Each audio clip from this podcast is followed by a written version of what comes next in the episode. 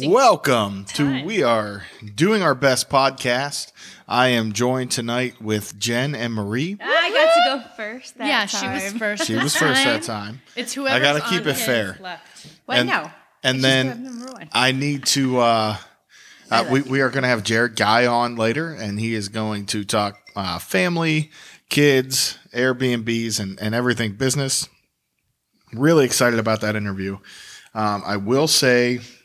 But Marie, what are we drinking tonight? I'm glad you asked, Dan.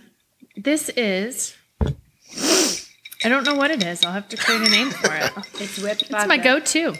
It's Marie Special. It is the Marie Special. It is whipped vodka with cranberry juice and fresh squeezed lime juice. It is very good, even if it's a girly drink. It's not girly. I'm not even a huge fan of cranberry.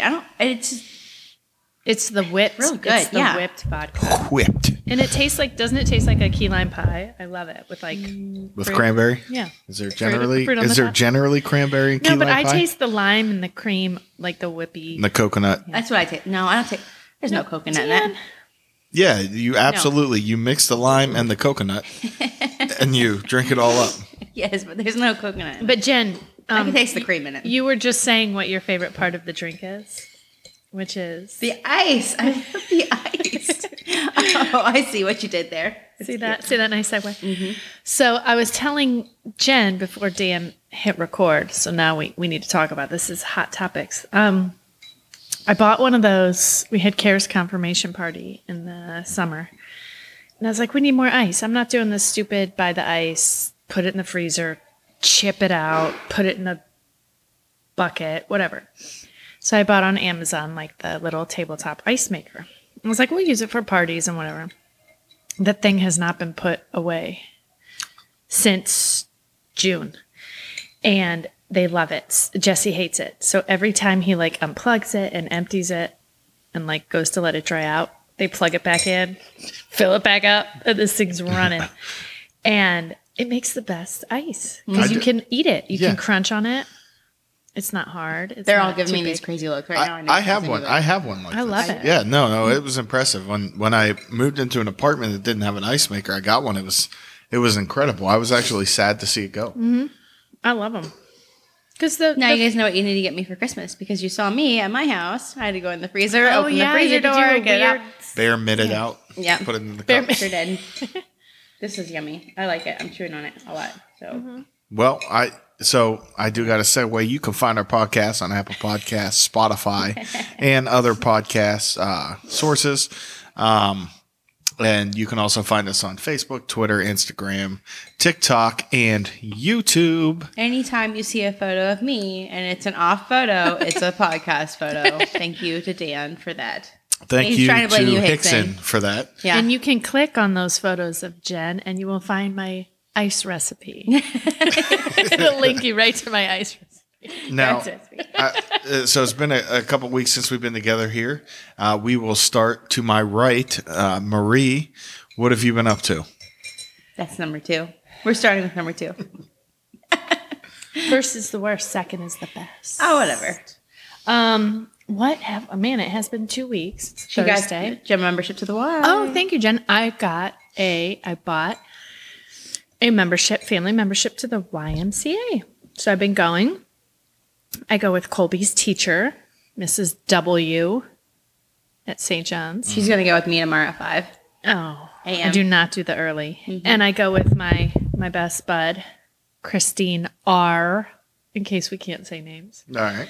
And Cammy has gone multiple times. We do the classes, we do step aerobics, we do the toning and Tabata, fun. Blah, blah, blah, blah, blah. So we've been doing that. We went like 4 times this week. We love it. You know, we have, and I've been in talks with Pablo. We do have the pickleball tournament coming up here in March. Okay. We need dates. Do we have date? I don't have the exact date yet, but that should be coming out soon. They have Monday, Wednesday, Fridays from 8 to 11:30 pickleball. It's always going on whenever I'm there. So you should stop in and start practicing for the tournament. That's because you go later. We only got to see the pickleball tournament once, and that's when the kids didn't have school. It was a Monday, I think. They didn't have any school, so we went later on in the day, or I think it was like 8 or 9 when we went, and they had it. And Ethan was, you should have seen Ethan. There was a gentleman that had tried to usher Ethan in on the floor, and he just got so excited. Although we were legitimately walking out when that happened, so he didn't get to go in and hang out. No. But it was could you take that from him? I didn't mean to. We had somewhere to be. Are there judges or referees? No. So it's really like a giant pickup game, but they have 3 full courts running, a waiting list. There was a lady with like a whistle who was pretty intense the other day. I don't know anything about that. I didn't see that when we went. It was the elderly gal, and she had a whistle, and she was directing it. I was like, oh, gosh, this looks intense. Maybe she was teaching, like doing a teaching. Yeah, I was like, is this a class? Is this a tournament? What is this? You know that ledge on top where the rowers are? So I'll row, and Ethan will stand there, and he does. He admires. He does. He admires. He loves to watch. He's getting better at rowing too. Like this morning we did a 5K row. Mm-hmm. So I would do 800 meters and he would do 200 meters. Then I would do 800 and he would do 200 because he wanted to watch everything else. So he's practicing for Harvard. Yeah, Harvard. The crew team. Row company. But it was fun. But no, I didn't see anybody like with a whistle or anything like that. It just looked like they were having fun. Let the boy play. Let him go play. If he wanted to play, Dan, he could go play. I didn't hold him back. We were just leaving. She makes him row. Encourage. She forces the row on him. Encourage him. Say, Ethan, go out there and play. It'll be very humbling when you get your butt beat by a 70-year-old who can barely walk, but it's a learning process. He could go play. They just haven't had it when we're there. We're there this morning. We were late, but usually we're there right around 5-ish. So yeah, they're not there at 5 in the morning. They would be if they could. No, they're up at that time. Marie can't be there at 5. I cannot. I'd have to leave her at like 4:15. Yeah. Well, welcome to my life. My kids stay with their dad on Wednesday and Thursday nights, and he lives in Woodstock, so it's only like 8 miles. I think. Woodstock. But, sure. It's like 20 minutes. We're technically in Woodstock. Yeah, I like Woodstock. It's 20 minutes, so it's like from my house, 20 minutes out, 20 minutes back. Oh, you have to pick them up. If they want to go to the gym with me, which they seem like they always do lately, and I am always tired. He will not meet you in the parking lot? I don't know if that would happen. Those might be the non-workout days at that point to go back and forth. Uh-uh. Good for you, Jen. If they want to and they're asking you. I am going to break this. This is a breaking story. You guys don't know this yet. Oh. You were petitioning on the. You were sad you couldn't do the F3 workouts. Oh, I saw that. Only I saw for men. Oh, what is it, ladies? It's a new ladies' night. Me and Hickson have been in contact with that women's group that's opening, and we are working on getting them on the podcast and getting you guys out there to do the trial and the pictures with them. I am so excited about that. I think it is so cool. You will have to wake up early for that. So we are pretty excited. Gosh, wait till that. We saw somebody running. A female running on, what's the road called? Collins? Not Collins. Anyway, at like 4:30 this morning. And I was like, who is that dedicated? Was it a white blonde-haired lady? I don't know. It kind of snuck up on me, actually. I was driving in. She is a runner. 4:30 in the morning this morning. And I see this. Who is that dedicated to run? In the pitch black even. Mm-hmm. Pitch black outside. I'm like, I'd be scared of the dark. Yeah, I don't know. I don't know that I'd go running in the dark. I'm scared to run anymore on the road. Creepy people.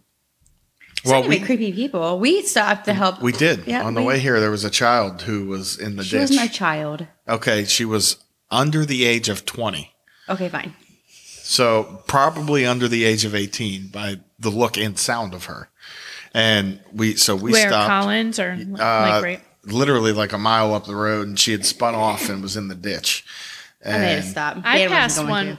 I was going to stop. At 4 o'clock right there. Yeah. I didn't stop because he was questionable, and Colby was asleep in the back of the car. Well, see, and that's what I was worried about because I got out. He's got a cell phone. I got out to see, and Jen was on the other side of the car, and then she popped her head out, and I'm like, oh, this is a child. Yeah. And I look like Grizzly Adams walking towards her at night. Slumbering. And so I just kind of stopped and let Jen come around the car and start asking the questions. So smart. So. Like, I never do that anymore. I don't know if it's just because I don't think things through enough. But, like, if somebody's on the side of the road and I don't know if they have a car. Or 99% of people have a phone anymore. Yes. But maybe their phone's almost dead. You know, you just don't know. So no matter what, I always stop and at least roll the window down. You good? You got somebody coming for you? And she did. But like, It doesn't matter if it's a guy or a girl, or if the kid's in the back with me, I'm just like, I might not get out of the car, but at least I roll it down. Yeah, so we were concerned. I did not today, because I was like, he was on his phone, and he was smoking, and he was a little questionable looking. Yeah. And it was right here, and I'm like, Colby, I look back, she was asleep. I'm going to do this real quick. I know this is off subject, but it frustrates me, and it's a pet peeve of mine. People smoking in their car. With kids? With kids, number one. Hell yes. But with two, like right in front of a store. Like everybody that has to walk into the store is going to smell your smoke. Mm-hmm. That stuff makes me sick to my stomach. You want to hear something cool about that? Just stop smoking. Go away with that. At the nail salon I go to, the guy's always outside smoking. One of the guys. Mm-hmm. And then he comes into the salon and he puts on a mask to do people's nails. I'm like, you're putting on a mask to protect yourself from debris or fumes or whatever, but then in between each client, you go outside and you're smoking 2 cigarettes. And he's got his mask pulled down, and then he comes back in and pulls it right back up, and I'm like... And he smells like smoke because he smokes right outside the door. Since I used to smoke. When I deployed in 2005, they had these... cigarettes, and I think they were called Luckies, but they were like a black licorice cigarette. It was weird. Sounds and we would drink chai tea. It was just a weird thing that we did overseas, right? So I picked it up, came home, and I don't know. Until I had Michaela, like I smoked, and then I quit. Like obviously when I found out I was pregnant with Michaela, and then good for you. During the divorce, I got a little stressed out, and I picked it up here and there, and the kids were like smarter than I thought they were, and they're like, you stink, you're smoking, so finally I was like, all right, I'm done, like I'm just not gonna do this anymore. So I didn't, and it's been a few years since that, probably 5 or 6 at least since I quit that, but I can't stand the smell of secondhand smoke anymore. Like it makes me legit like this to my stomach. So when I see kids in the back seat or kids in the front seat that are little, like 5, 6 without a seatbelt on, just climbing around the front seat when you're that drives me up the wall. And I just want to yell at people and be like, can you just be a responsible parent right now? Like, smoke, sure, do your own thing, but go outside, stay away from your kids so they don't get exposed to that. It is a real thing. Lung cancer is a real thing, and it frustrates me. Sorry, I'm going off on a tangent. But it used to be doctor recommended to do that, so. What, to smoke? Yeah. So, yeah. No. Oh, yeah. No, it hasn't. Back in the 50s, yes. I was going to say, like in the 50s? Yeah, it was doctor recommended. It was good for your health. Okay, so... Caveat to that, there was a girl that was pregnant at B when I worked in the military, so it's fine. I don't think you have to like edit that out. Anyway, she was pregnant at the same time I was with Michaela, and she smoked. And I would see her every day go out there and smoke, and I'd be just so like.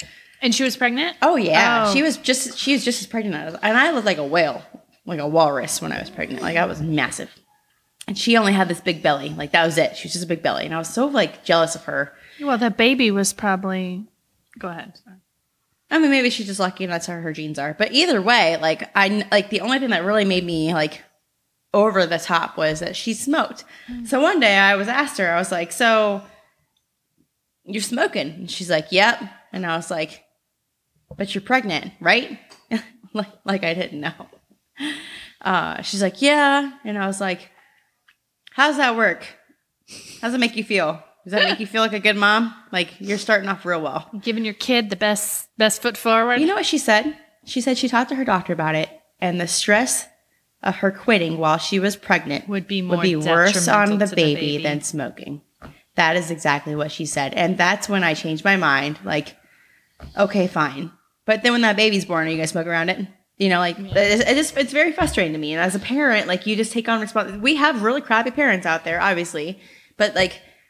I just feel like that's one thing that you could do, that you could just care about. My mom smokes. She smoked my whole life. But did she ever smoke in front of me? Not one time have I ever seen my mom smoke in front of me. Not one time. Really? I'm 39 years old, and I have never seen her smoke in front of me. Not one time. I'm not stupid. Growing up, I knew she did. Like, whatever. But she never smoked in front of us. She never wanted to be a bad example. Mm-hmm. And she cared about it. So, like, I guess it's one of my...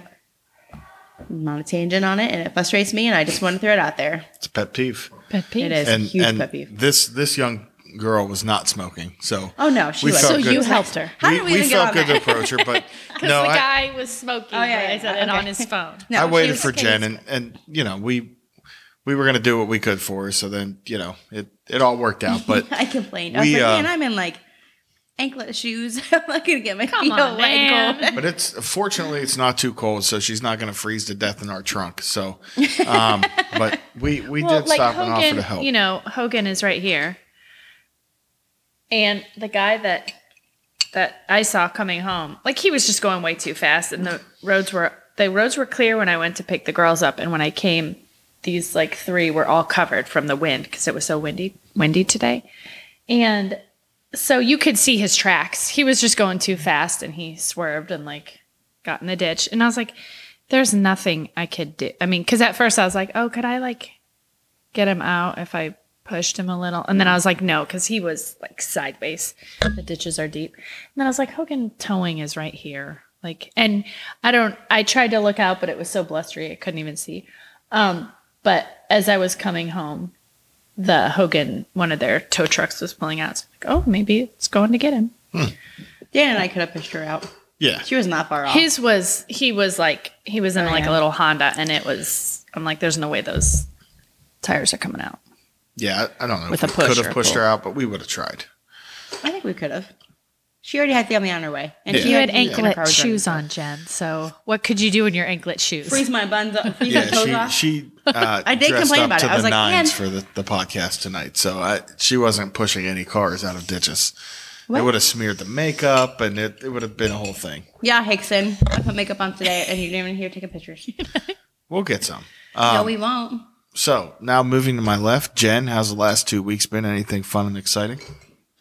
Jen just used all her talking time on her smoking tea. That's right, I did. I'm done. Check that box. No, Jen, what's new? Last 14 days, what's up? Stop it, Dan. Oh, he's taking photos. I don't really have anything. That's the thing, like. YMCA? Sure, but we've been doing that for a while now. But you're still going strong. Yeah. It's January, almost end of January. You guys are still going. Oh, hi, peace sign thing. Let's see here. I don't have anything, guys. Like, same old, same old. Nothing at all. Nothing. We had drill. New. I've worked the last 2 weekends. Oh. I had a Monday off, which was fun. I did my EMT recertification. So that's done. Good. Let's see here. I am kind of taking a semi more responsibility position at work when we deploy, which will be fun. Mm-hmm. It's actually what I love to do. Oh, good. So that'll be fun. Let's see here. Nope. That's about it. Just busy. So, Jen, real quick, I'm sure we'll talk about this further in the future. You've deployed before. Mm-hmm. Is there like a whole program leading up to it? Yeah. So I was just telling Dan on the way over here that we really can't talk a lot about work anymore. Just because like specific stuff, but I can be very general. So every unit that deploys has to go through pre-mobilization training. Just the basics, the very basics, how to be a soldier, mm-hmm. CLS, combat lifesaver stuff. Like, can you provide your buddy first aid if they need it?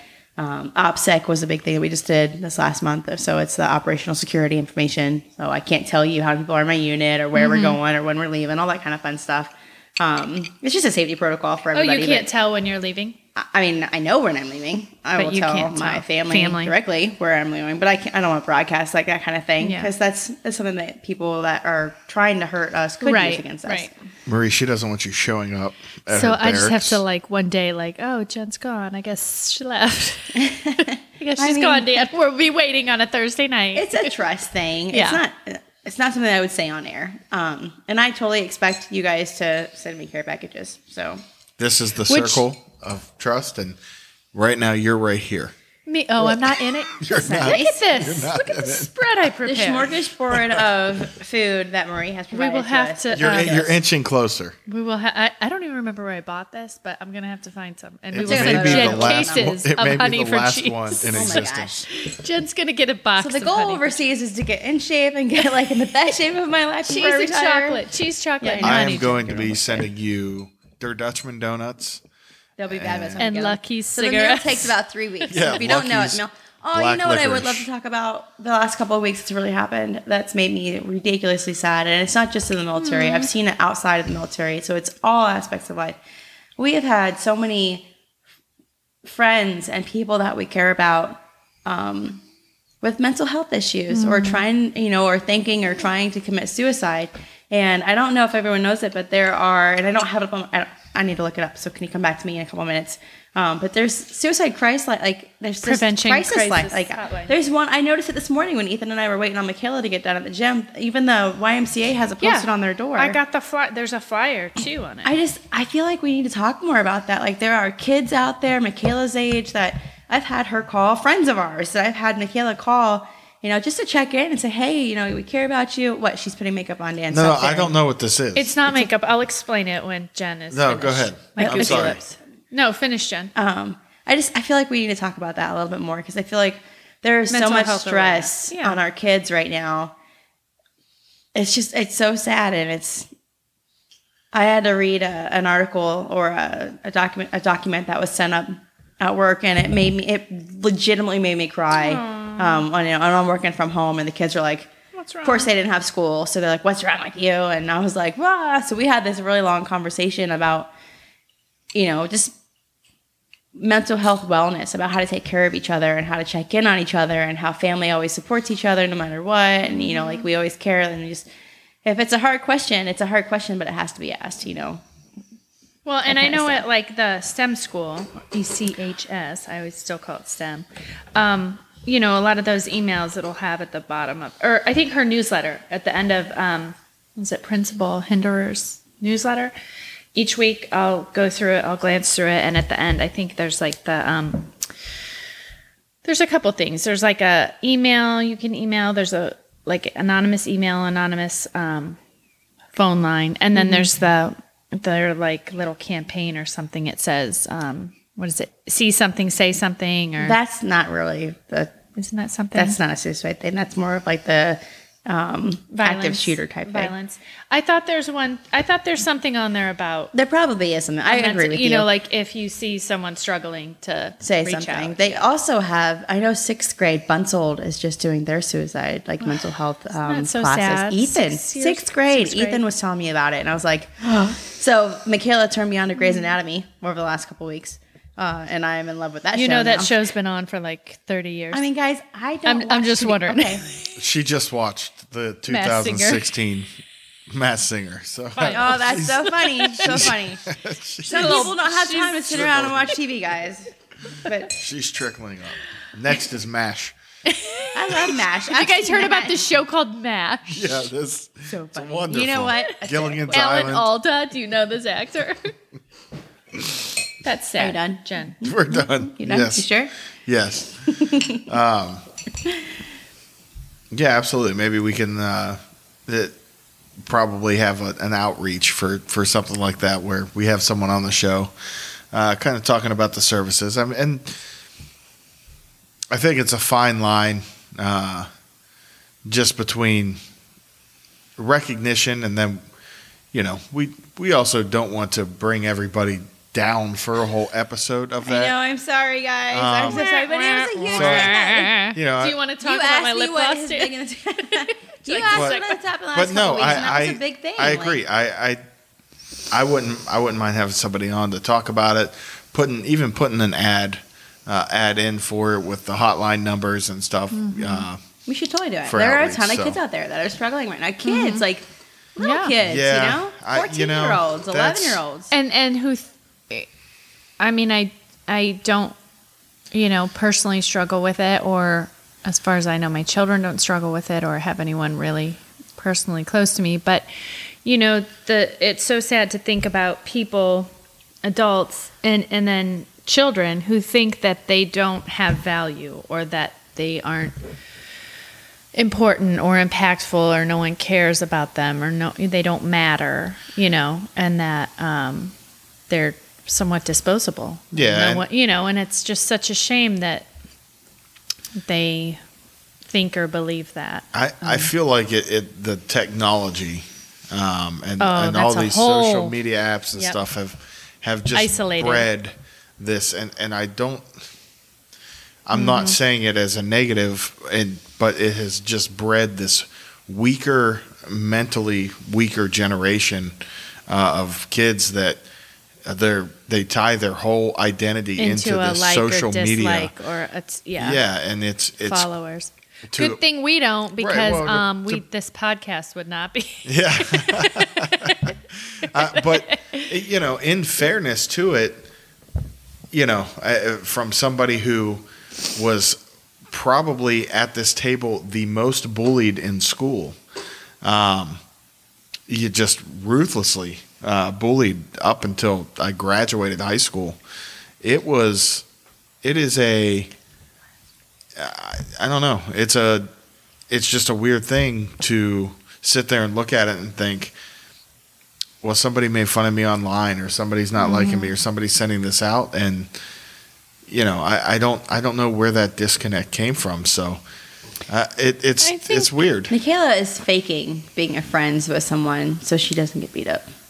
Yeah, that's not good. No, like, come on, really? And I know you know the name too, if I were to say it. Mm-hmm. But I want to walk into the school and I want to be like, I want this parent's phone number right now. And I'm not going to get it because they won't do that. But like, that's a huge problem, you know. There were kids like that when we were in school. No, I didn't see any of them. No? Oh, so. I was friends with everybody. But that's straight up like, I'm not justifying or saying one way or the other is different. That is like you were saying, Dan, a bully situation at school.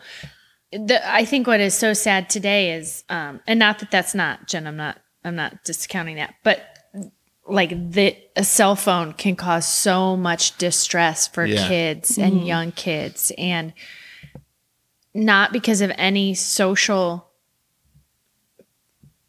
face-to-face interaction, but reading, commenting, you know, it's like, oh my gosh, that is so. And I'm not on social media, so I'm like, who cares? What's the big deal? But that is so impactful. Yeah, to this generation. It is. That it's like they can't function without, or there's a good, not everyone, you know what I mean? I'm not talking absolutes. And back in the day, you used to just take your lumps, right? You take them and ran. I remember I was in eighth. You tell your parents, and they go in and talk to the principal, and you have a meeting, and you know, whatever. Well, girls are maybe different. Girls may be a little different. Oh no! I mean, we've had this phone conversations. I won't even lie. Like I've gotten phone calls from the principal saying, you know, there was a misunderstanding, and this is what happened. You know, and then it's sometimes just like, this is a life lesson right here that you have an opportunity to teach these kids. Mm-hmm. Like, it is. Why are you not teaching these kids? I mean, sure, I will have a conversation at home.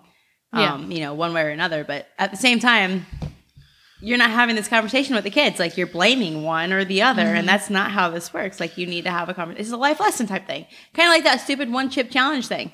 Yeah. Did you hear about that? You weren't around. You didn't listen to it. Yeah, I was not around. Marie Marie's on the next podcast, she has to catch up. You know what though? I feel like right. I feel like the visual of it, Jen thought it was softer than it was, so then she went and did it. With slight peer pressure. Real quick summary recap.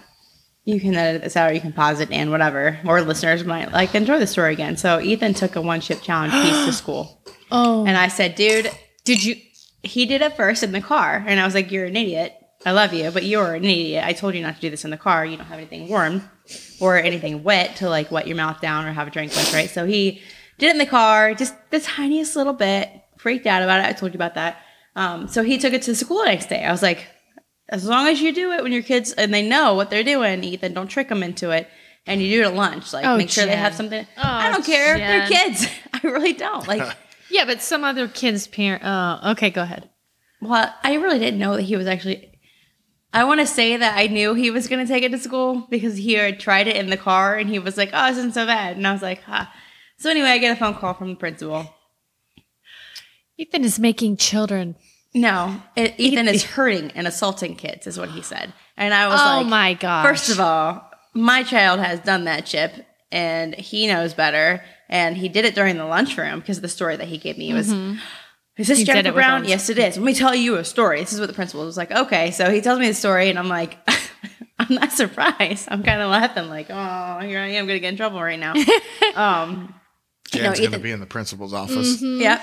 So Ethan had taken the chip to the lunchroom, So everybody had, you know, he listened to me. I was like, if you're going to do it at school, you better make sure everybody knows what they're doing. They all knew what the one chip challenge was. Right. They all said, kids if have, you're going to do it at school, but I didn't know he was going to do it. I don't have anything to say about that. No, go on. So anyway, he waits till lunch to do it with these kids, and our whole lunchroom is just cheering this kid on. This poor kid was like, I'll do it. So Ethan, you know, he's they did it. To space. Just a little bit of. Yeah. It's a life lesson, you know? Like, here you go, guys. I like how Jen chalks him up to life lessons. It is a life lesson. Like, I didn't eat the whole stupid So did he get in trouble? Did Ethan get in trouble? No, but the principal told me that my child was legitimately trying to hurt someone. Oh, and I was like, first of all. They're kids. It's a chip. Like, this is a life lesson. Like, the kids know better. Like. And I think a lot of that, I think you have kind of backed up what I just said of we baby the kids a little too much these days. And it wasn't you doing the babying in this instance. It was the principal, maybe other parents that are like, oh, my 12-year-old didn't know better than eating this hot chip that's everywhere that has a warning label on it that says do not eat, may cause harm. Like, that's what those kids looked, and they all knew exactly what it was. Like, there's no personal accountability for those things. And I'll tell you, so, and we've talked about my brother on this. Marie thinks I'm a bad mom now. Yeah, we've talked about my brother on this, but I was in 8th grade. He was in 7th grade. And we were living on Camp David, and there was a junior in high school that was trying to pick on him. He had did something to him. And so I got in the way. I got in front of him, and he grabbed my book bag. I was ready to take him on. He grabbed my book bag and pinned me to the ground by my book bag and just pummeled my face into the cement until the bus pulled up. And then we just got on the bus, and it was its own thing. So, you know, people can withstand those things, and they're fine, and you learn from it, and it's experience. And next time I drop my book bag before, you know, getting in the middle of the incident. So. It may surprise you, Dan, but I have been kicked off the bus before. Yeah? Yep. As a parent or a student? As a student. From you being bullied or you bullying? I didn't bully anybody. Come on now. They knew what was up. Jen seems like she was a sweetheart. Possibly in the bullying Jen's like, they class. Knew what was coming. No, so my family and like my I don't know even how to say this without like giving too much information. We had family members in my family that were picked on for certain reasons. And I had just had enough of it. So I had asked them. I don't remember all the details, but that's a lie. I remember a couple of them. So there's this one girl. We'll say her name is Ashley. We talked about this earlier. We're going to have code names now. Her name was Ashley, and she was making fun of another girl that may or may not have been a family member. And I was just done. Yeah. So when she popped her head over the back of the seat again, I told her, you need to be quiet. And she didn't be quiet, so I popped her. Pretty hard, and I got kicked off the bus for that. And then there was another one that had made fun of the same girl, and I beat crap out of him. So three times a year from 3rd grade till she got her license. It's pretty sad.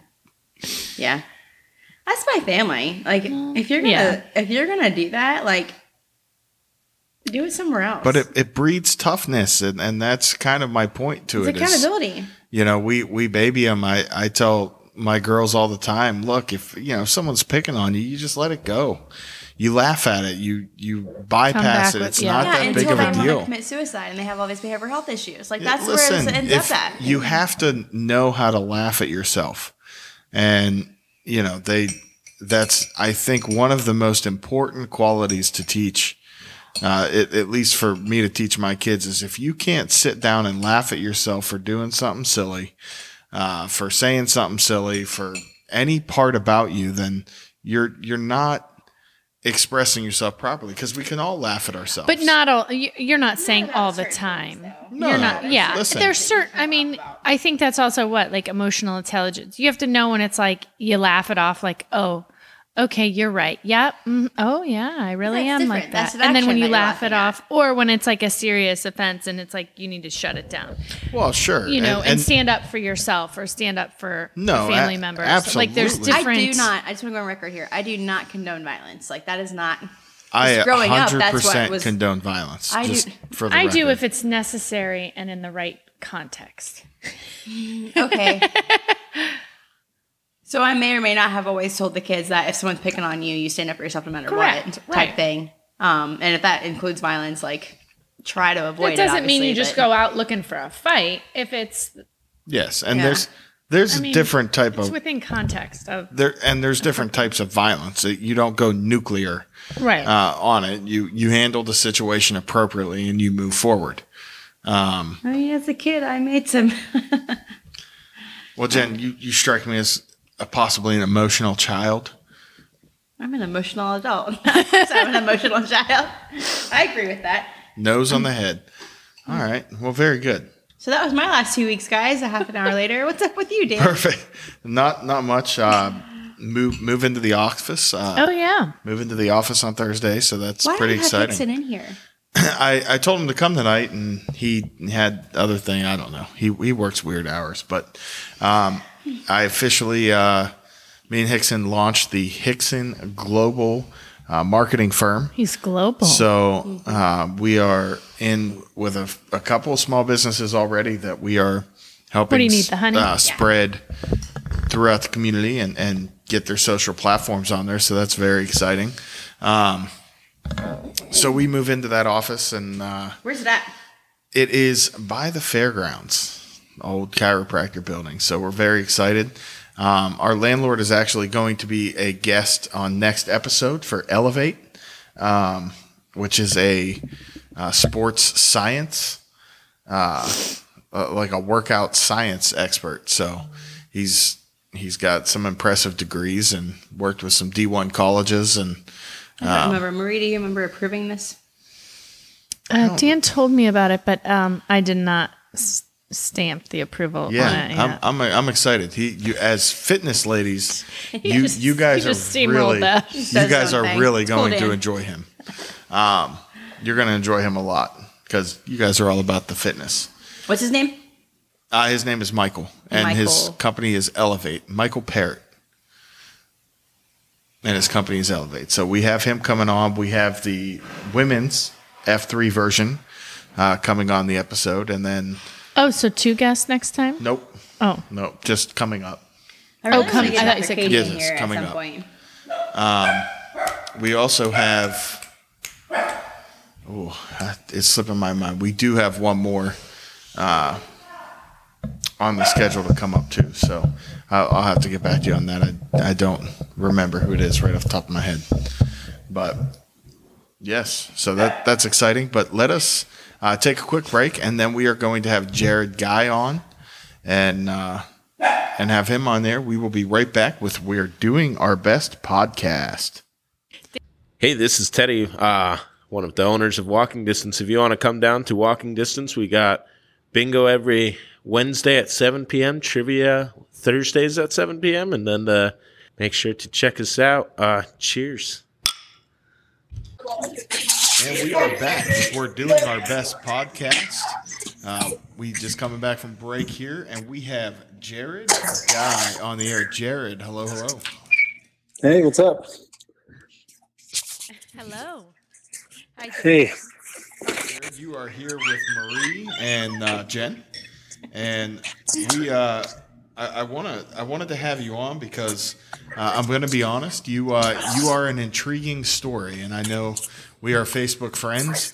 I want to say congratulations to the newest member of your household, the baby. Yes. Thanks. How's that going?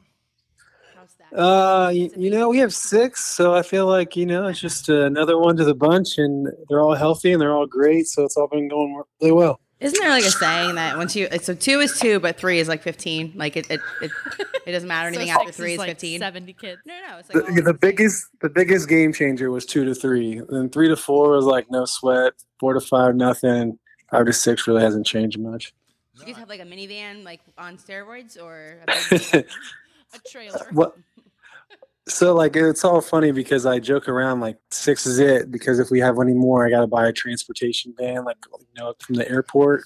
And I really don't, I like, oh, you know, like the big ones, like the Mercedes Transit, ones. The Ford Transit. Yes, yes. Yeah, there you go. There's my words. I can see him using one of the old, like, office old church buses to deliver papers. Yeah. Loaded up with kids with the Korean writing on the side.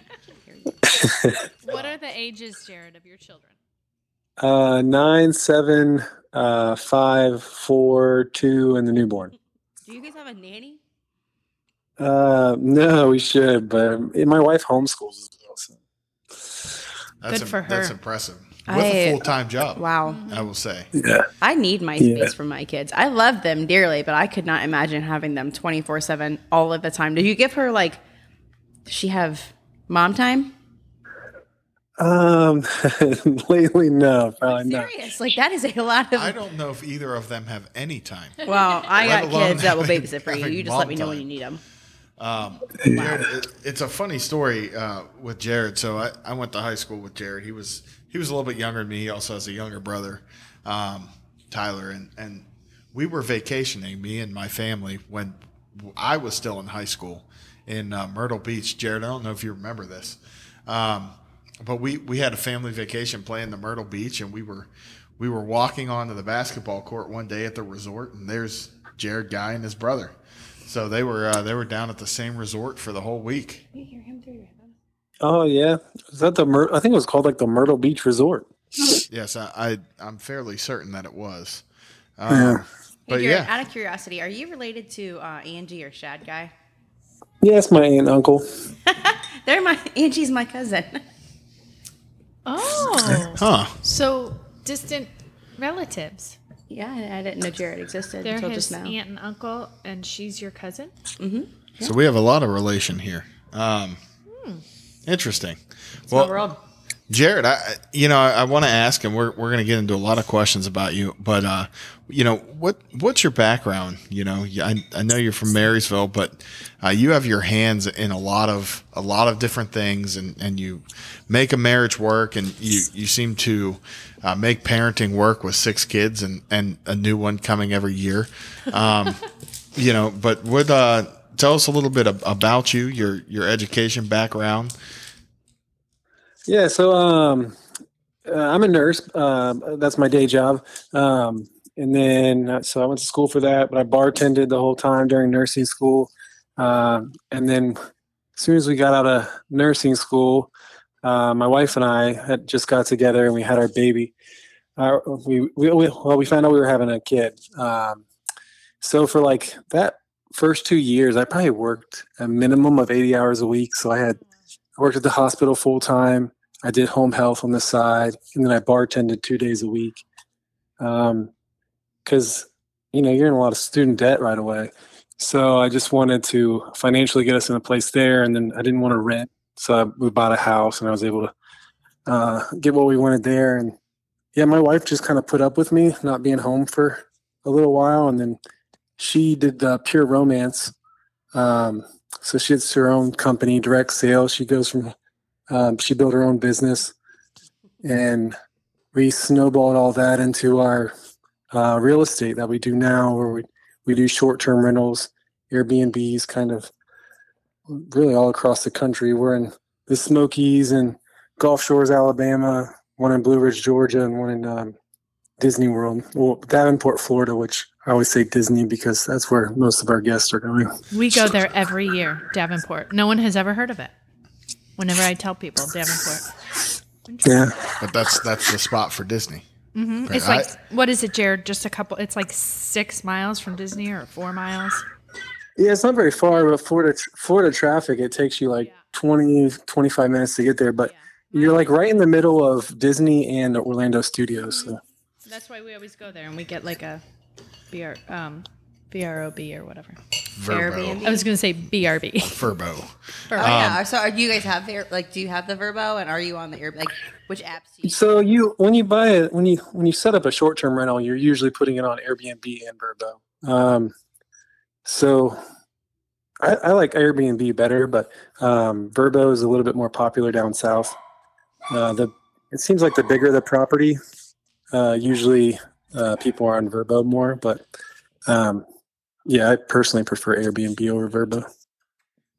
Now, Jered, I got to ask, what prompted? So you're working 80 hours a week. Your wife is creating her own business, Pure Romance. Kids are starting to come. Is real estate always something you wanted to get in, or what prompted this change in your life that you're like, you know, I'm going to start doing this? So it wasn't until about like when I was 27 when I read Rich Dad Poor Dad. You know, that's kind of everyone's holy grail when it comes to investing. And he doesn't tell you what to do. He just tells you, like, you know, start your business, have your money working for you. So I understood the basic foundation of how to make money. I didn't know what business I wanted to start. So real estate was something I always wanted to do. So it took about 4 or 5 years of saving, where I had about $50,000, and I was finally ready to buy a rental because I thought I needed like 20% down. And, you know, mostly things were like $200,000 plus at the time, I feel like, to get into anything. And then I listened to a podcast with Avery Carl on Bigger Pockets, and she talked about short-term investments. And she told her journey about the Smoky Mountains. And I had a friend in the Smoky Mountains, and he was putting all of his properties on Airbnb. And I was hooked. I had my wife listen to the podcast. She was hooked. A week later, we got pre-approved. And then within like 3 or 4 days, we were in contract after that. Wow. And it was on a house, you know, more expensive than the one we lived in. Never had seen it, only saw FaceTime. And yeah, we put all our eggs in one basket, and it's turned out great for us so far. Do you still own that property? Yeah, I've already cashed out and refinanced and got my money back out of it. We got real lucky and timing wise, but during COVID, you know, rates were still super low. The market hadn't exploded just yet. So we put a second home mortgage. It's only 10% down. $450,000 was the purchase price. And then I refinanced almost a little over a year afterwards, and I got all my money back because it had appreciated so much. And then I did the same thing to the one next door, because 3 months after our first purchase, I had no money really saved just yet. So I took a loan from my retirement and used that as a down payment for the next place. And same thing, we just kind of had some instance success there. Lucky with timing, because at the time, Smoky Mountains was one of the places that was completely open. There was no restrictions during that time period. Like in California, everything was still shut down and nobody could go out of the country. So we did get really lucky in that aspect. So it allowed people to still rent and go out and do things out there. And then, so it stayed full, and then nobody was working at the time. So I'm sure people were taking their money from their government money and taking vacations and rentals. Yeah. I mean, even now though, so we're like 2 years in, our occupancy, like what's even crazier, is I didn't realize how many people travel to the Smoky Mountains. It's the most visited national park in the country. And I didn't expect to get all these weekday bookings. Our occupancy, we have a 3-bedroom and a studio, is like 90% after 2 years. It's pretty wild. That is extremely impressive. So that property's not going anywhere anytime soon, I take it. No, they cash flow great. So do you have like a property manager there? No, so you are the property manager. So when I listened to Avery Carl on the Bigger Pockets podcast, she's the CEO of the short-term shop. So we bought through them. And when you buy through them, her husband, his name's Luke Carl, he kind of teaches you and gives you a rundown on how to set up your program. So they're all about self-managing, because property management companies are going to take a minimum of 20%. So once you get it set up on the platforms, you want like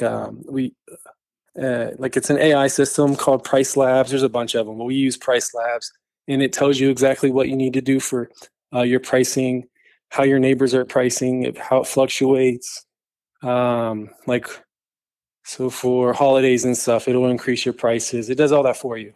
And then you have a system manager. Again, there's multiple programs that we use. Hospitable. It'll send out all of your automated messages. It'll synchronize all your calendars. And then your cleaners in the area, because that's who you're going to hire to clean. They will also synchronize to your programs because they're all on the same technology. And everyone's calendars are synced. Everybody knows what to do. And then when something breaks, you just call someone to fix it. Well, that's what I was wondering. Have you ever had an emergency where you're being called to come in? Oh, yeah. I mean, you get calls all the time.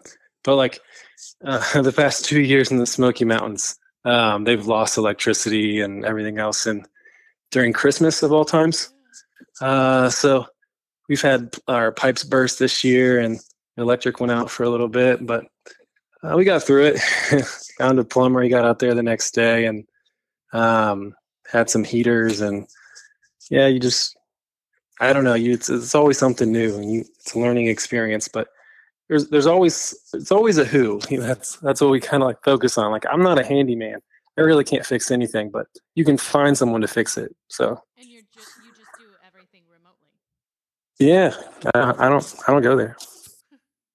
Do you guys vacation there? Not to the Smokies, but to the Gulf Shores we do. Okay. I'm not a big on the mountains, to be totally honest, but I'm a beach guy. I mean, the Smoky Mountains is beautiful. Don't get me wrong. I'd rather go to the beach. And see, I'm more of a mountain guy. I've been to the Smokies and Pigeon Forge and stuff out there. It is incredible. The Little Pigeon River. Scoop down that money. Listen, I like to get a cabin as high up as I can get it with a hot tub out on the balcony overlooking the haulers, and I just sit and just take it all in.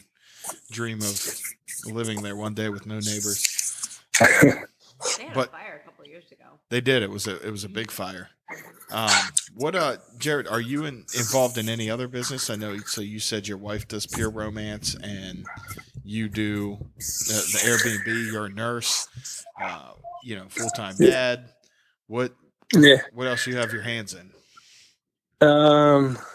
So then our plan is in the next 3 to 4 months, we're going to move to Gulf Shores. We have a new build down there. And so we're going to pack everything up and start over down there. And the big reason is because, one, I've always wanted to live by the beach. So is my wife. And then we will, instead of paying a cleaning company like $275 every time to turn the rent over, we're going to start our own cleaning business. So then you'll get more tax deductions. Hopefully I can pay someone pretty good to kind of start that for us. And then I also want to do Turo, which is just Airbnb for cars down there as well. That is impressive. Wow. So you are, and I've used Turo, and the gentleman I talked to on Turo, that seems, if you're in the right area, Turo's what to do. He told me he had like 35 exotic cars, Jeeps, Mercedes, Teslas, just all kinds of crazy cars, and he said they pay themselves off in like 6 months. He said it's unbelievable. Yeah, I mean, so Gulf Shores in particular, they have a local airport that just got kind of they passed some local laws, so they're going to allow domestic flights. So it should be generating even more people flowing in there, and that's why I think like Turo can kind of take off in that area. Yeah, especially if you're one of the first ones in town.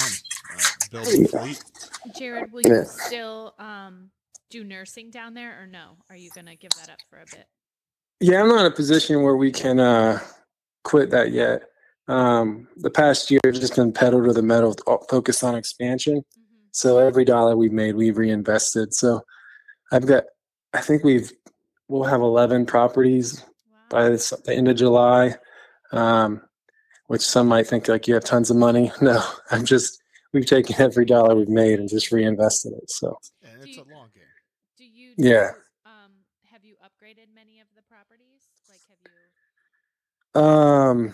So we bought a place in Crystal Beach, Texas. It was beautiful. It was 4 bedrooms right on the beach.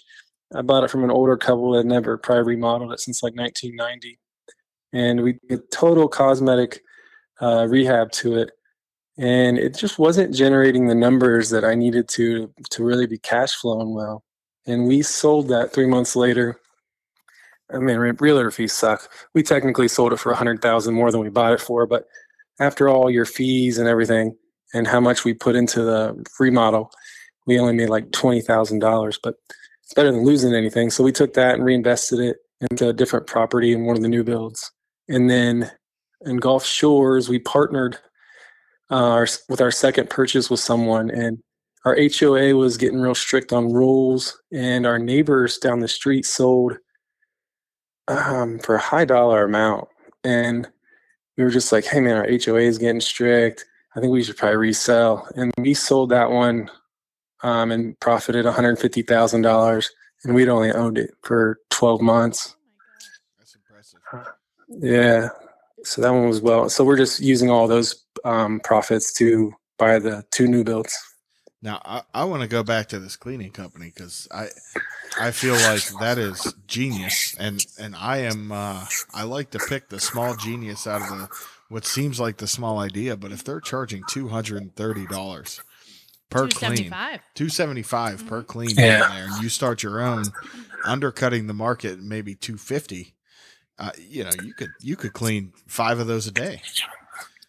So I'll have three, but like in the beach, you're trying to, in the big months, you're trying to get 6 to 7 night rentals. So you're not going to be cleaning them every day necessarily. Well, those are your rentals, right? Yeah. So I could get a couple. I mean, I definitely have some friends who I've met doing this who have properties down there. So when you pay those people, your cleaners are also usually in charge of all your sheets, and they have your handyman. They provide all of your, like, you know, just your soaps and dishwashing soap and all, whatever type of amenity you have. So, but I don't think they put tons of time into it. So you can definitely make some money. And really, for my perspective, I just want the tax write-off. And if I'm paying somebody else, I'd rather be paying an employee than, sure, than another company. Yeah. So I have a question. This is Dan's yelling at me. I'm talking to my microphone. Sorry. I get yelled at for all the time. So we went down. The kids and I went down to, where'd we go? Kentucky. Yeah, so we did an Airbnb down there, and I'm tying it in because I heard it on WNCI the other day. Tipping. Are we supposed to tip our Airbnb manager and the cleaning people, or the cleaning? No, you don't have to do that at all. Yeah, so there's a bunch of talk about that in different groups.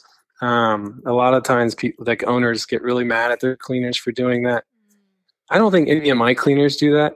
I mean, that you're already paying a pretty good amount. But yeah, that happens with different cleaning crews. But you don't have to tip them.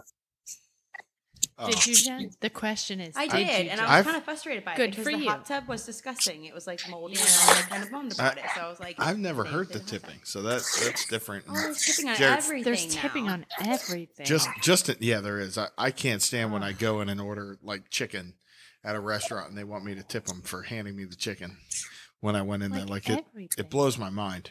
Ooh. But just to put it in context, Jered, she did. She went spelunking. I did not Kentucky. Go for glass bottom boat. It is not for lunking, Dan. In winter over New Year's Eve. So it was a really crazy story. It was our previous episode. I don't know. Was it a nice Airbnb, Jen? I would definitely stay there again. I'd take a hammer. Other than the hot tub. And in the hot tub. The kids still got in it, but they smelled funky for like 2 days. And all of our clothes were stinky, so I had to clean them all up. But kids smell funky. That's what they do. No, the water. It was definitely the water. Sure. It was nice. We had a dog, and a super old dog that was down there that kind of like the kids fell in love with. But, and we'll dig more into that later because that's strange. I don't. Jered, do any of your Airbnb come with old dogs? Sure, you got a tip for the old dog. No. It had to have been at least like 12, and it was an old, like a Australian. I've never heard this.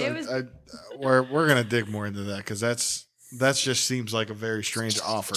My biggest thing when we go places, and if we do the Vrbo or Airbnb, it's the cleanliness. Like I don't care if it's up to date and modern, but if it's nasty, I'm out. Like we one time I told Jesse, I go, I am not staying here. I was pregnant with Colby. I'm like, we're out. I'm like, I'll go sit in the car, but you figure something out because I am not staying in a dirty place. So, Jered, I hope that you have the best cleaning crews in the Gulf Shores. And spot check them, too. Like, don't just take their word for it. Go down there and spend some time in your own Airbnbs, too, and make sure that there's cleanliness. I will say this, and again, I'm friends with him on Facebook. I do see him quite a bit down at the beach, checking out his Airbnbs. So. I mean, if we need someone to check out his Airbnb, we can handle that too. Jen is going to be the quality control person. I will. So, when it comes to having an Airbnb, your number one thing is cleaning, right? Yeah. So your cleaners, if they don't want fired, they have to do a good job. So usually you have an awesome relationship together. My wife usually deals with all of that, and then she's like great friends with our original crew in the Smokies. They're just awesome. We really don't have to worry about that. But the guests automatically will tell you if the place is dirty. You'll know within 30 minutes after they checked in if it's dirty. They'll send you pictures of everything. Oh yeah. So I would, for like anyone else who's out there renting, I would probably make sure to get from a superhost, because a superhost means that they've had a certain amount of reviews and that everyone has like confirmed that their previous days were clean. That's what I would recommend. But yeah, so when it comes to cleaning, we've had our issues at other places, not in the Smokies, but in Gulf Shores. We've went through 3 crews, and in Blue Ridge, Georgia, we had one lady just quit on us and never even tell us. So that was interesting. This is the most brilliant idea. I think we need to podcast from one of his Airbnbs. The Gulf Shores. Yeah. The Gulf Shore podcast. Hey, Jered, when we get bigger and we have like a wider or a larger number of followers, I think that is a valid request. Yeah, there you go. We're getting there each week. It'll be a business write-off for you as well. It'll be a trip for you. When Dan starts paying us the big bucks. Yeah. Right now I'm paying the very small bucks. Or the limo. I think we only have a Disney place because I told my wife if we're going to Disney, I need a tax write-off. And then I made her wait until we were going to buy a place there. Listen, I don't blame you. I don't know how anybody can afford to go to Disney these days. It's crazy. We couldn't go if we didn't get our military discounts. I wouldn't be able to afford tickets down there. Now, have you found a nursing job down there yet? Not like it's going to be hard to find a job in nursing anywhere. But. In Gulf Shores is it's going to be a little tricky because they the closest hospital is like Folly, which is going to be like a community hospital, probably like the size of Marysville. Actually, probably smaller than Marysville. So I'll have to go to Mobile or Pensacola. It's about an hour either way, and then I'll probably just try to take a travel job. So I got my multi-state nursing license, and I looked at a couple different contracts, but nothing I'm really interested in at the moment. Listen, Mobile's I love Mobile. That's how I got my start in property adjusting was Mobile. I stayed there for 3 weeks in a hammock out on the Gulf. It was amazing. Nice. My friend does travel nursing, and I'll tell you what, she probably makes... Mm-hmm. My friend does that. 6 figures, especially during COVID she did, because she'd go places and get like $60,000 for a travel nursing. They're making more than regular nurses now. Oh, yeah, they make a lot of money. But I'm always like, I am not the nurse out here that's going to tell you that we were like we have this like super hard job, that we don't get paid enough. I'm the nurse that tells you that if you don't make 6 figures as a nurse, you're just not trying hard enough. The amount of money that they can pay you in the hospital setting, and then you have unlimited overtime. If you're not making 6 figures as a nurse, I mean, I just never want to hear you complain about money, because I can tell you automatically they're just not working hard. Do you have a specialty? Yeah, I was just going to ask that. No, I float around the hospital, so. Are you at Memorial? No, I work for Ohio Health, but I float to every hospital. Nice. They just text me at 5 a.m. and tell me where to go.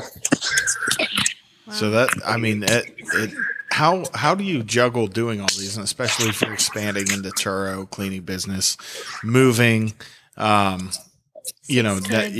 sure you're losing a lot of the family support, moving out of Marysville or at least this area. Yeah, we're still hoping our in-laws follow us. I don't know if it's going to happen yet or not. Hopefully they do, because they do watch our kids all the time and help us out always as needed. They're considering it? I feel like they'll eventually be able to. I don't know. They work from home a lot, so I feel like they'll be able to move if they want to. But all their kids will be gone, and I'm just kind of crossing my fingers, hoping that they'll follow us. So we'll see how that works out. But with everything else, we're able to do a bunch of everything that we do through our phones. Like, so I don't have to always be involved in this immediately. That's the great thing about technology. If you can utilize it correctly, you can work from anywhere. All right. Well, we're going to take a small pivot on that. So we are a faith-based, family-friendly show.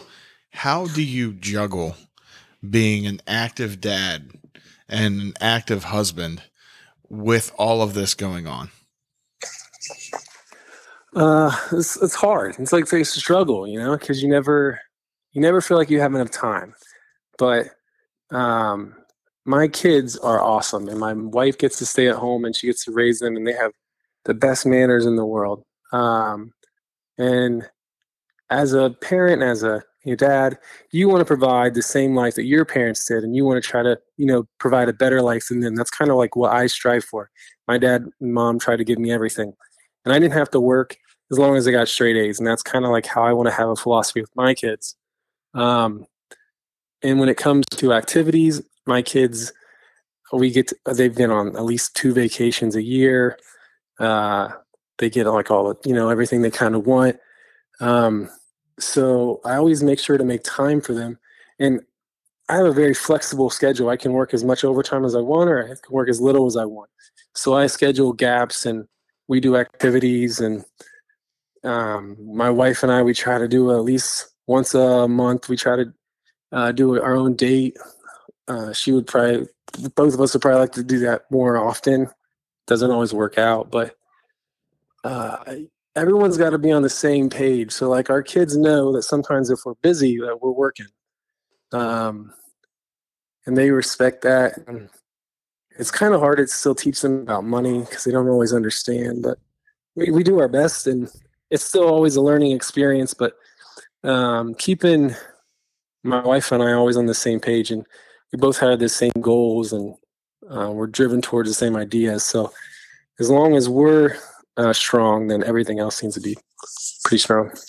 So and that is, I think, great advice. And Jen's looking you up on Facebook and looking. Sorry, at your family, not you. Your whole Facebook. Family is so cute.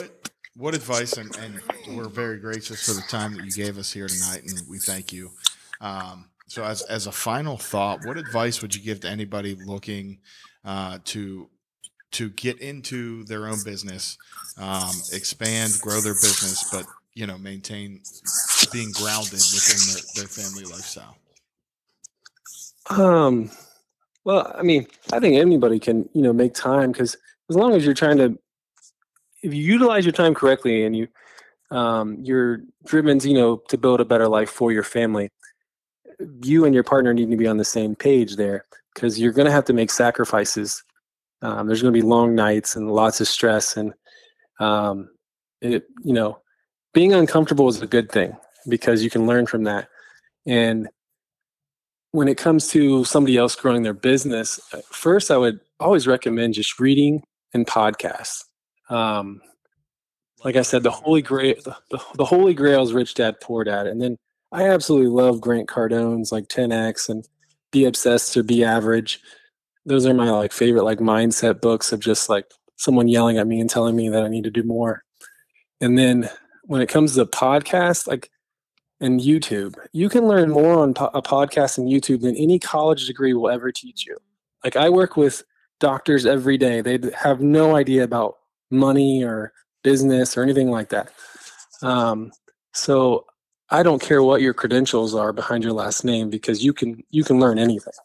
So, and then never take a victim mentality. That's the one thing that can drive me crazy. So everybody wants something given to them. You gotta earn everything. So, all right, very good, ladies. Any Any last words for Mr. Guy? He just makes it sound all so easy. He does. I'd be tired. I would need a nap all the time if I were Jered. Jered, can I ask how old you and your wife are? 34, and she's 34 as well. I know, yeah. Right? Oh, sorry, she's 30.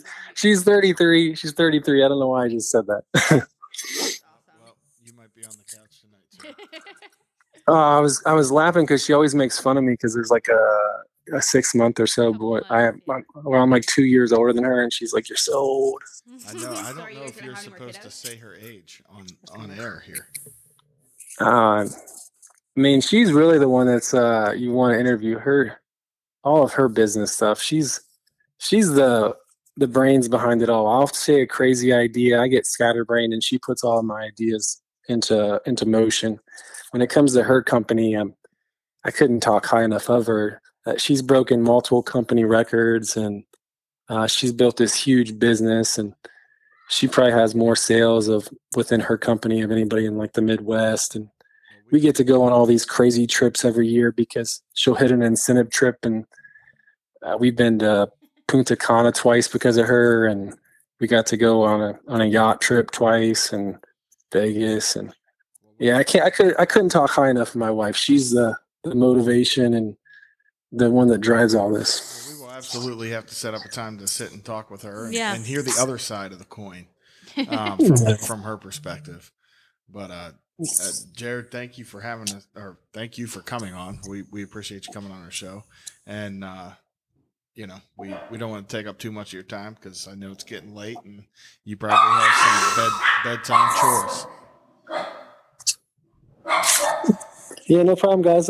Thanks for having me on. And, my social media posts are usually kind of polarizing. So, but if you want to direct message me or DM me for any type of Airbnb advice or something, feel free. Absolutely. Well, thank you, sir. And you have a great rest of your night.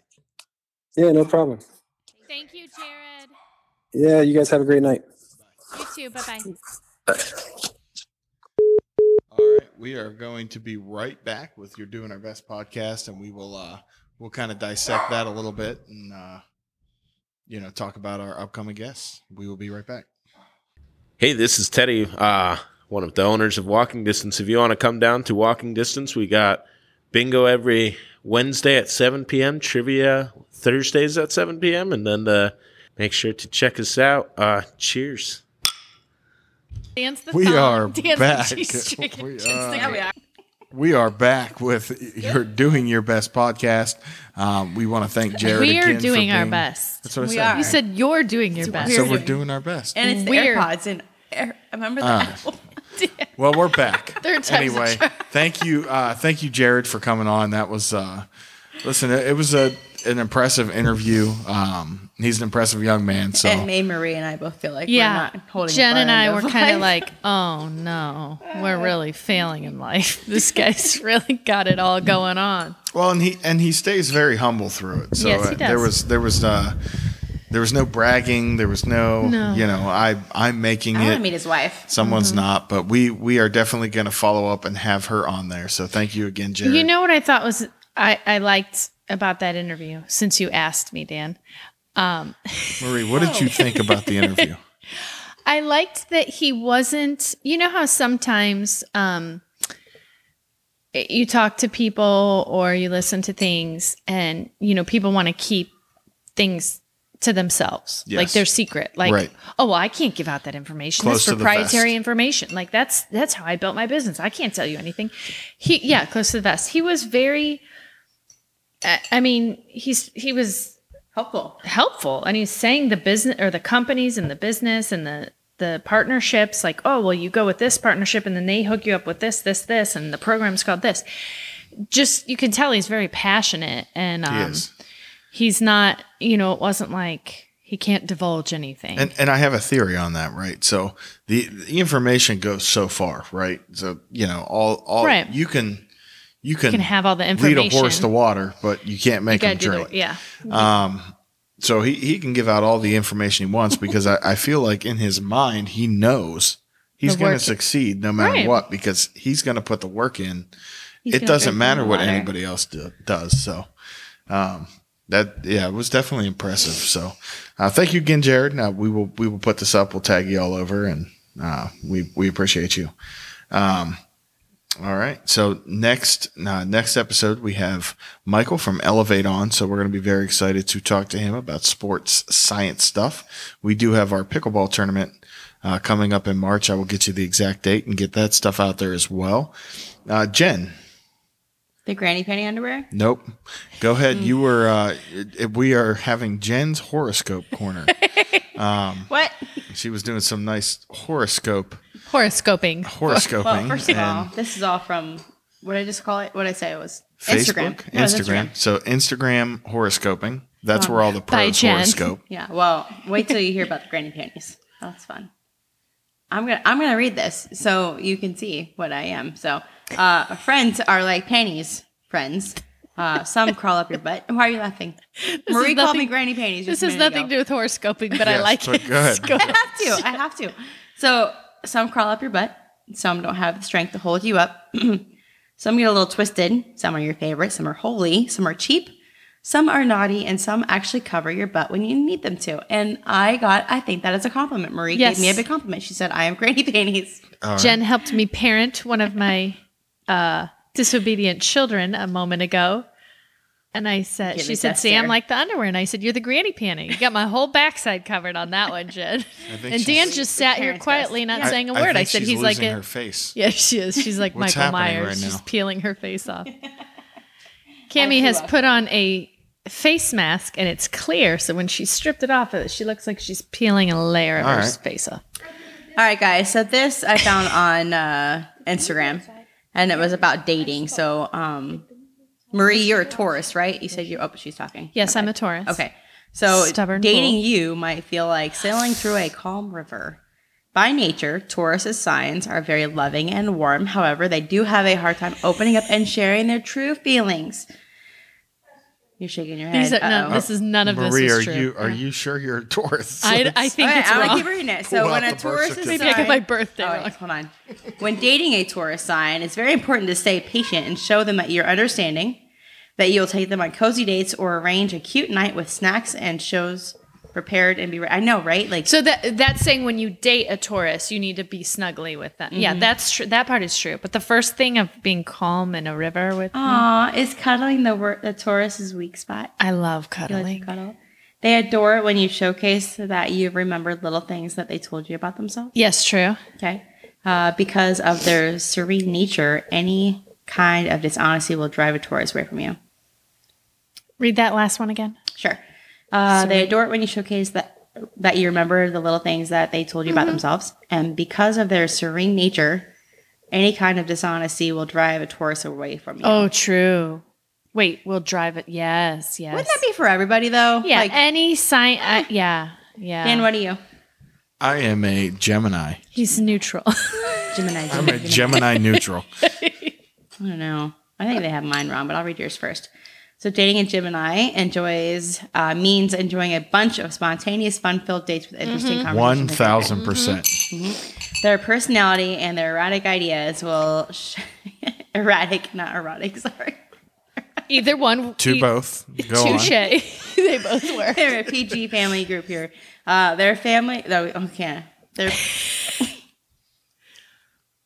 She can't read it. Nope, I can't. Their personality and their erratic ideas will ensure that no matter where you are, you'll be having fun. I think that it really does sum you up. Mm-hmm. Yeah. Or you will at least have a great story to tell your friends. Dating a Gemini means that you will be hyped up and that you will receive a bunch of compliments. To them, it's really important that you feel good and that you know that you are most like magic in their eyes. With Mercury being their ruler, what does that mean? It's a planet. Mercury? Really? Yeah. Like the planets rule the... Yeah. I don't know how it all works. I'll have to learn about stuff too. Okay. They might overthink what they say or how they want to go on a date. They want the date to go. Yep. That the end of it? Yeah, that's pretty solid. That's a pretty solid description. I don't date Dan, but I feel like that is an accurate portrayal of his personality. Yeah, even as a friend, that explains Dan. No, yeah, that's... That was spot on. He's very erotic and erratic at the same time. I am all the E's. I fall into the E category. Exceptional. You are exceptional, Dan. And G. What's the G? Edgy. Oh, okay, edgy. Ed. Yeah. I was thinking you were going to say G and like goofy. Like, yeah, Dan can be goofy, but all right. E's. What's you, Jen? Ugh, dating a Libra means a lot of romance and a lot of cute, almost movie-like lightheartedness moments. A lot of cute. That's the sentence. Cute. A lot of cute. Yeah, that's what I said. And a lot of cute. Do you not believe me? No. It's a funny sentence. Yeah, I'll read this. Oh, Dan's gonna read it. All right. Oh, yeah. Thank you. Dating a Libra means a lot of romance and a lot of cute. What was that? Movie-like. A lot of what? Lighthearted moments. A Libra won't care if you embarrass yourself or if you do something silly. The contrary. To them, it will be heartwarming and adorable. Ruled by Venus, the planet of love, romance and all that comes with it is naturally very important for a Libra. Not all Libras are the textbook movie romance approach, but every Libra will appreciate a sincere compliment or an affectionate gift. They love long conversations about almost anything, and they have a dreamy approach to life. Don't be afraid to ask or say things that you don't usually discuss on dates. I like your, was that broadcaster voice, Dan? Mm-hmm. What, did my voice change on that? 100%. Oh. Yeah. All right, so from what you know about me, what do you think? I don't think it's too inaccurate. I mean, I would say you're probably a little more shelled, maybe when it comes to dating, at least at first. You're definitely a little more private, unless you've been drinking. But, for the most part, I would say you're a little more private. What's crazy is my boyfriend doesn't jump into any of these categories. He is not a very romantic guy. He can be, but he's not. But he can be. And I have to remind him that that's the kind of stuff that I need. Like, like your love language. Like, mm-hmm. I have to remind him, like. Yeah. I wouldn't put that as inaccurate for you. I mean, I wouldn't put it. I mean, my love language is touch. So mine's like, confirmation. Mine's touch. I need to be touched. Physical, if I'm not touched, I'm not. I feel weird.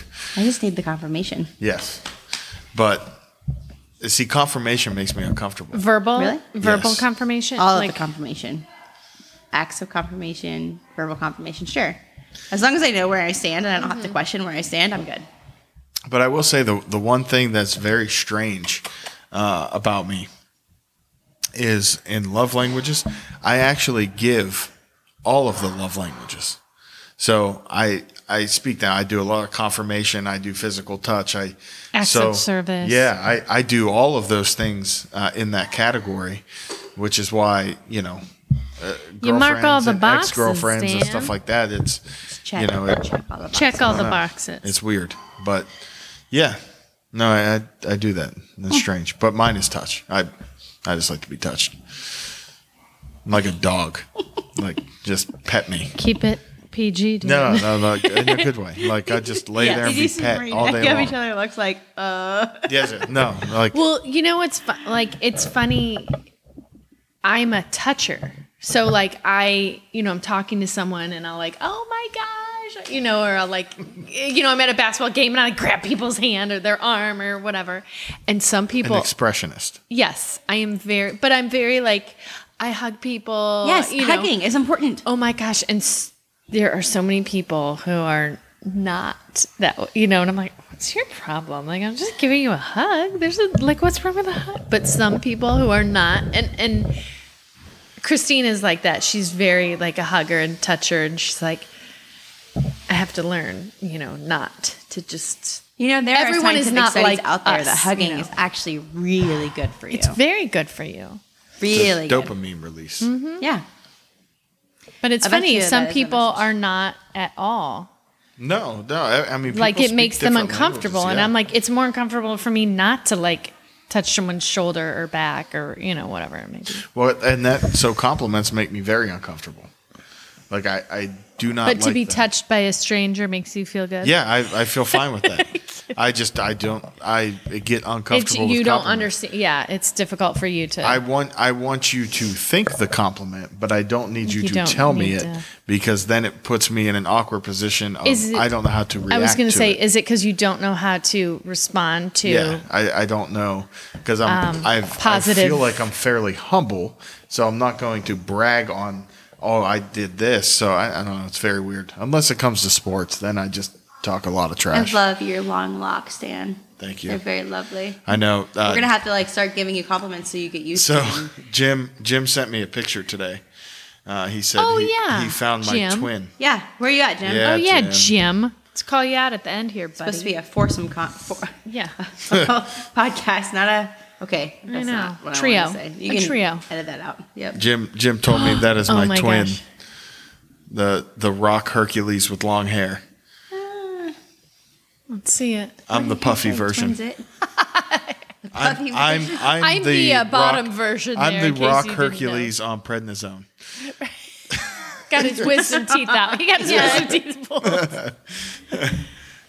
Oh, damn. All right, very good. That's our okay. Well, listen, we have, like I said, we got a good episode coming up next episode. So and we'll be in the new space. And we will be in the new space. So you can find us on all the social platforms. You can find us on Apple Podcasts, Spotify. Internet.com. Other stuff. Yep. But check us out. Thank you. And you guys have a good night. As Jered Guy said, YouTube us. YouTube us. All right. Have a good night, ladies. Adios. Bye.